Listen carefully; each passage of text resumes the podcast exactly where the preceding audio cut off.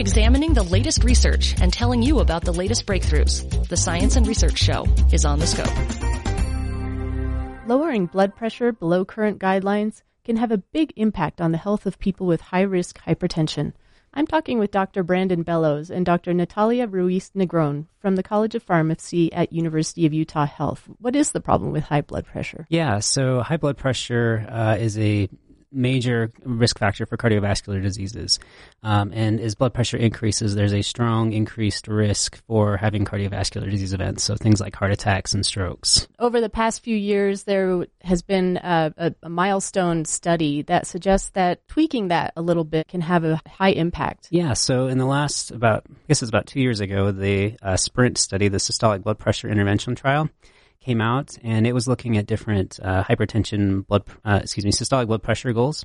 So historically, guidelines have recommended that most adults uh, target a, a, systolic blood pressure of less than 140. So when you get your blood pressure taken, that's the top number. Uh, this study was looking at in patients who are at high risk for heart attacks and strokes, targeting a lower blood pressure goal of less than 120, and they found that there was a significant reduction in the risk of cardiovascular disease events as well as mortality with the more intensive goal. You know, they they have results from the short term study that lasted what two and a half years. Um, it was meant to be uh, extended up to five years, but because they did see such a favorable outcome, then they stopped it uh, about halfway through. But what wasn't known is is the long term effects.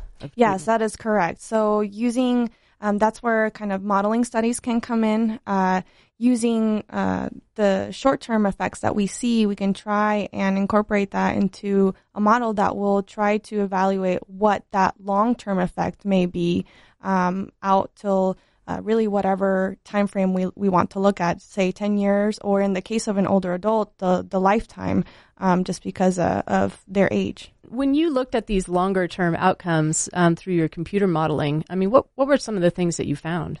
Uh, because of the extrapolating, you know, three to five year data out for a lifetime has a lot of uncertainty around it. We looked at different scenarios of what may happen to patients. Do they continue taking their medications? Do they stop taking their medications? And so on.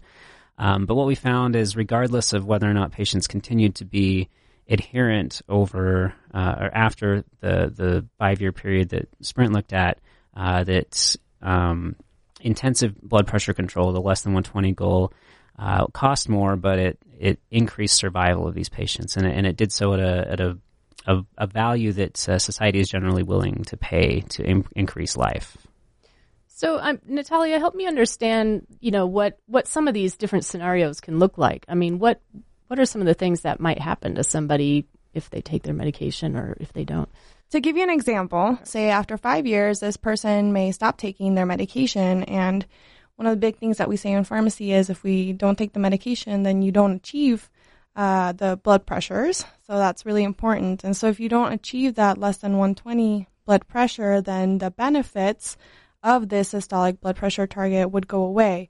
So then during the first five years, the person had really good um, chances of lowering their risk of experiencing these complications. But then after the five, risk, five years, because they stopped taking their medications, then they that uh, lowered risk would go away. So the lower risk could be um, just lower risk of experiencing a heart attack or a lower risk of experiencing a stroke event um, in the long run. Yeah, I mean, one thing I want to mention is that there was were incredible number of variables that went into your different models um, because there's a lot of variability to real life, right? So, I mean, what, what what were some of these these other things that were factored into your modeling, um, and and how did you go about figuring out what you should put in there and and what you leave out? Yeah, that is a great question. so we had lots of different variables. So there there are lots of things that contribute to cardiovascular disease risk, and so we tried to capture the, the most important ones. Um, so some of them, in terms of the population characteristics, were derived from the SPRINT trial. So patients, so we, we modeled a, a a population of patients that looked like those in the sprint trial. So we got their their um, cholesterol values, their kidney function, their blood pressures. All of that came from sprint.